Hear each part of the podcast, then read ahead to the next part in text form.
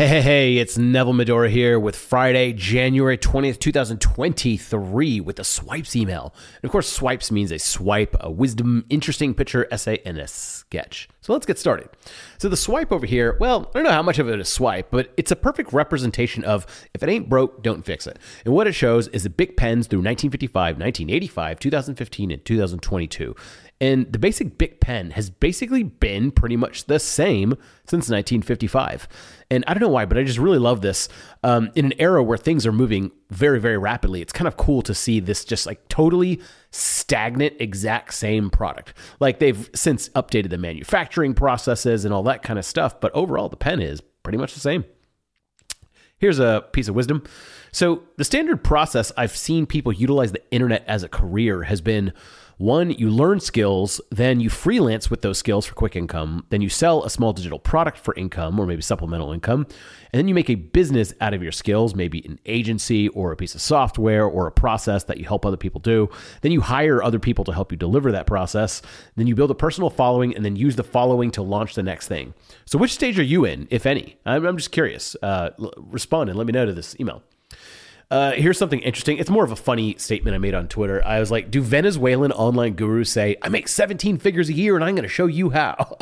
I mean, I, I, hear a lot of Americans be like, "I make six figures a year, seven figures a year," and I wonder if Venezuelans are 17 figures because their currency is so inflated. So, eh, dumb joke. Anyways, uh, here's an interesting picture, and I made this from a GitHub repository. I had to run like a little Python server. I had to have someone show me how to do it. Um, but I made this chart, so I'm kind of proud of it myself. But all this stuff happened in the last two years. This is from January 2021 to January 2023. OpenAI, ChatGPT, GPT-4, MetaQuest, Stable Diffusion, Midjourney, DALL-E, DALL-E 2, Web3, NFTs, Metaverse, Oculus Quest, VR. I mean, all these things in the last two years have really popped off. And it's kind of wild that in a few short years, a couple of fields have just pushed forward so incredibly fast. So in 2019, AI seemed like a long way off. Like people were just, there weren't any like really good demonstrations of AI. Uh, Chat GPT 3, uh, sorry, GPT 3 had just come out but it was still very hard to use. Like the average person couldn't just like use GPT-3. You had to use some other company that built around it. But then in 2022, at the end, they released this thing called ChatGPT, and all of a sudden you can ask ChatGPT to do tasks and write blog posts for you. Now, keep in mind, this had never been done in human history before. Like this, you, you couldn't just ask any computer to do these things for you, and there was a general purpose intelligence just knew how to do it.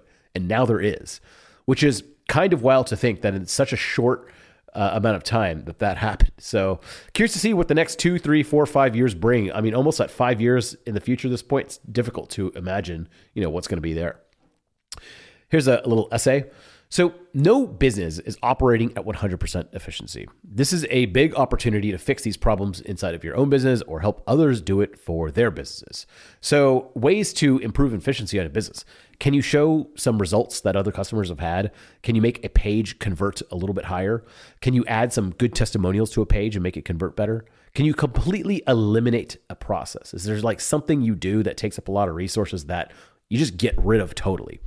Or can you demonstrate your product is superior than others? Can you remove options or products that just don't sell very well? Can you take what a human does and automate it? Like if you're scheduling emails back and forth uh, for appointments, can you just maybe use Calendly?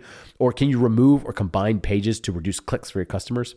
So over the next year, I personally plan to optimize a whole bunch of stuff in my own business. Um, I want to optimize some of our top SEO posts as you know, a lot of your traffic comes from just your top posts. So if you just optimize a couple posts, you could get the most bang for your buck for your time.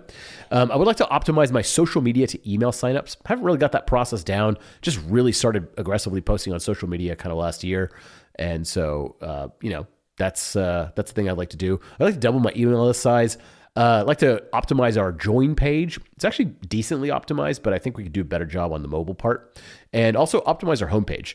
The homepage is actually quite optimized, but it's got this really goofy stick figure on the front that doesn't really match the tone of the site anymore. Um, and the reason that I don't change it is because it converts at 10%. so every time I try to change it, it doesn't do as well. So we'll see if I can outperform that this year. Anyways, here's a, uh, a sketch. So, my goal in life is to play on the internet all day and somehow make a living from it. And when I was writing this, I uh, came to think of it. I'm like, this is pretty much what I do most of the day. This is 90% of what I do. So most of my online incomes comes from copywriting course subscriptions, swipe file ad revenue, books, one-on-one consulting, YouTube ad revenue, affiliate revenue, email sponsorships, and advising companies. And so most of this revolves around just kind of like being on the internet all day.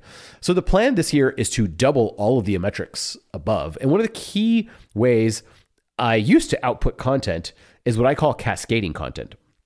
And I, I, would cascade from blog posts. That means a blog post would be at the heart of all my content. And I write a long blog post, and then I would cut that up into a video script, and then I would cut that up into different pieces of social media content. However, I have noticed lately, as time goes on and social media has just, you know, got increasingly better every year, I feel like more of my long form content has actually come from ideas originally posted on social media, more like this. So it's like social content, something that hits, I can make into a blog post, which can then be made into a video script. So that has been uh, my process lately, and it's changed quite a bit since just you know a very few years ago. So I often take that content that does the best and or garners the most att- attention, interest, etc., and to make in-depth trainings on them in our members area inside copywriting course. So if you ever want to see those, copywritingcourse.com/join. Anyways, it's the end of this email today. I'm a little bit sick. My voice hurts, so I don't want to take too much time over here. My name is Neville Medhora. I hope you have a great Friday. I will talk to you